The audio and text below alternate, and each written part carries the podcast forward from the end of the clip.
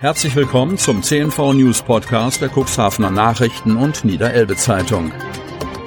In einer täglichen Zusammenfassung erhalten Sie von Montag bis Samstag die wichtigsten Nachrichten in einem kompakten Format von sechs bis acht Minuten Länge. Am Mikrofon Dieter Büge. Mittwoch, 20. April 2022. Landrat Bielefeld gibt Amt ab. Kreis Cuxhaven. Der amtierende Cuxhavener Landrat Kai-Uwe Bielefeld, der erst 2019 erneut in seinem Amt bestätigt worden war, wird bereits Ende dieses Jahres sein Chefsessel im Kreishaus vorzeitig räumen. Sein Nachfolger oder seine Nachfolgerin soll am Tag der Landtagswahl am 9. Oktober gewählt werden. Hinter den Kulissen laufen derweil die Spekulationen über Kandidatinnen und Kandidaten der Parteien.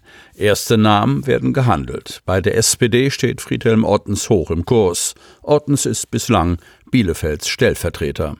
Über die Zukunft des langjährigen Landrates war schon seit längerer Zeit diskutiert worden. Nicht ohne Grund, denn dafür hatte Bielefeld selbst gesorgt. Zunächst hatte er angekündigt, nur zwei Jahre den Landratsposten bei einer Wiederwahl bis zur Kommunalwahl auszuüben, was insbesondere innerhalb der CDU für heftige Diskussionen gesorgt hatte, denn eigentlich hätte die reguläre Amtszeit sieben Jahre betragen.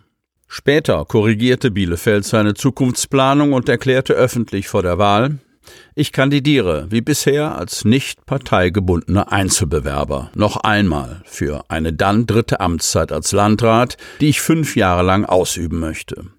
Fünf Jahre?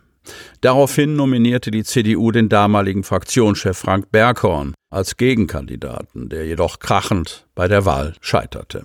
Im Mai 2019 gewählt, fünf Jahre Amtszeit angekündigt und jetzt schon Schluss zum Jahresende? Wie passt das zusammen? Bielefeld führt in erster Linie persönliche Gründe ins Feld. Die Gründe für diese Entscheidung liegen ausschließlich in der gemeinsamen persönlichen Lebensplanung mit meiner Frau, zumal ich das normale Ruhestandsalter bereits seit einiger Zeit überschritten habe, heißt es auch in einer offiziellen Erklärung des Landrates, der seine inzwischen dritte Amtszeit nach über 16 Jahren beenden möchte. Cuxhavener Tafel sendet SOS. Kreis Cuxhaven. Der Cuxhavener Tafel gehen die Lebensmittel zum Verteilen aus. Der Vereinsvorsitzende Klaus Schnell und sein Vorstandskollege Rolf Danzenbecker senden SOS. Morgen haben wir Ausgabe und heute kaum Ware, zucken sie am Mittwochmorgen ratlos mit den Schultern. Sie hoffen jetzt darauf, dass ihrer Hilfsorganisation geholfen wird und bitten um Lebensmittelspenden, um sie an ihre bedürftige Kundschaft abzugeben. Denn die ist zudem sprunghaft angestiegen. Der Krieg in der Ukraine, gestiegene Lebensmittelpreise und Mehrkosten für Energie fordern ihren Tribut. Diese Krisen zeigen bei der Tafel Cuxhaven direkte Folgen und sorgen für die deutlich gestiegene Zahl der Kundschaft. Zu den 841 regulären Tafelkunden aus 360 Haushalten kommen aktuell rund 150 Ukrainer hinzu. Die Tendenz ist steigend. Die Kundschaft der Tafel kommt nicht allein aus der Stadt Cuxhaven. Bis Hemmoor und Nordholz reicht das Einzugsgebiet.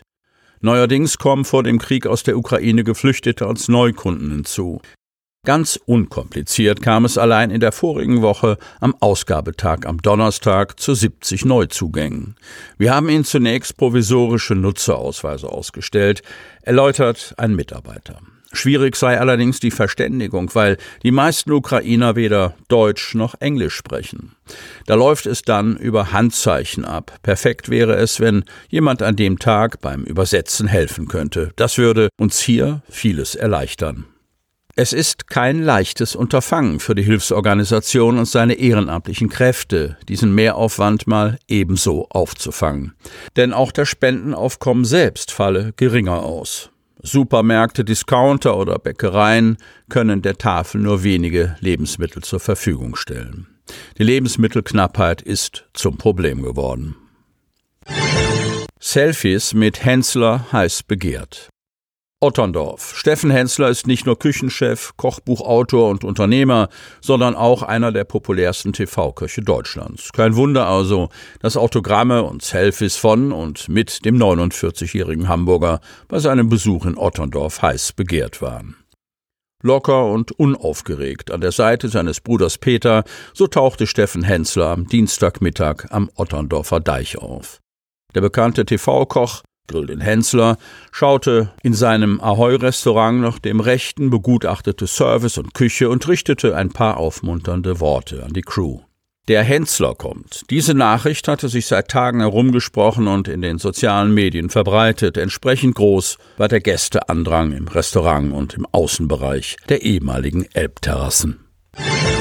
Heute wieder Schule ohne Cuxhaven. Mit dem Ende der Osterferien endet auch die Maskenpflicht in den Schulen in Niedersachsen. Kultusminister Grant Henrik Tonne appelliert dennoch an die Schüler, die Maske zu tragen. Die selbst sind zwiegespalten. Der sogenannte Exit-Plan des Kultusministeriums sieht den Vorgaben des Infektionsschutzgesetzes folgend vor, dass ab Mittwoch in den Schulen keine Masken mehr getragen werden müssen. Bis zum 29. April müssen Niedersachsen-Schüler aber täglich testen, bevor sie die Schulgebäude betreten dürfen.